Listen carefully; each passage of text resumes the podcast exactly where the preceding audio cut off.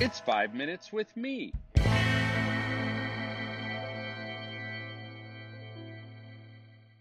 Hey, friends, Marko here. I am the host of Five Minutes with Marko, the podcast you are listening to. Okay, uh, some basic reminders today. Three components of great youth ministry. Have you ever said something like off the cuff and then realized it after after you said it that there was probably more truth to it than you even intended? I remember a time where this happened to me a few years back. I was in Orlando speaking at the E625 convention. It's an international convention for Spanish speaking youth workers from all over the globe.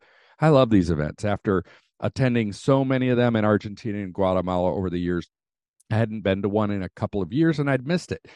The energy is higher than at most uh, uh American English speaking youth worker conventions. The attendees are noticeably unjaded. They're genuinely eager, and that's infectious. I was teaching a two and a half hour super curso on my book Youth Ministry 3.0, of course, with a translator.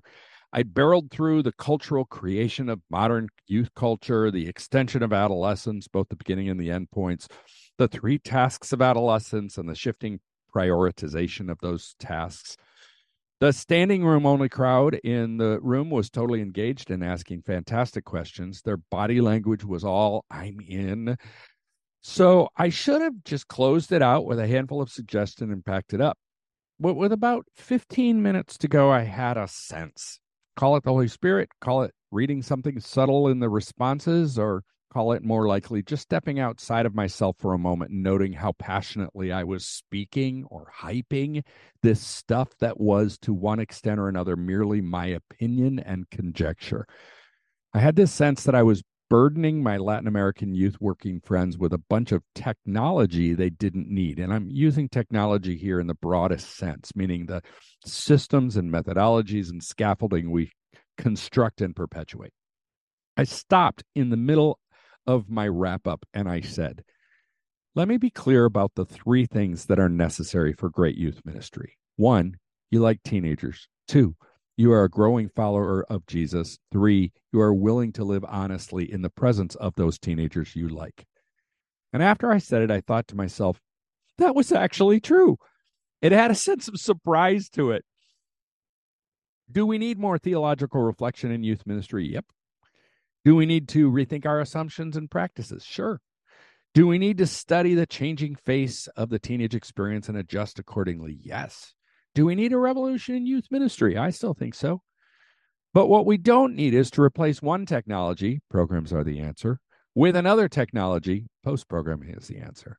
What we need, and why I've always felt that some of the best youth work happens in small churches with zero technology, is adults who like teenagers, adults who are actively growing in their faith, adults who will live authentically in relationship with those teenagers they like.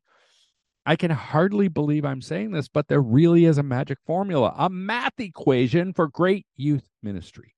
A grace filling, a grace filled, caring adult who's willing to be present to teenagers, plus a small ish group of teenagers, plus the power of the Holy Spirit in the presence of Jesus equals a freaking awesome, awesome opportunity to impact the world. I'm going to keep harping and ranting and instigating, uh, but I can't get caught in the trappings of a new way of doing youth ministry. And I hope you won't wander down into that dead end either. Focus on the gooey center of what great youth ministry should be about. The Youth Cartel Podcast Network.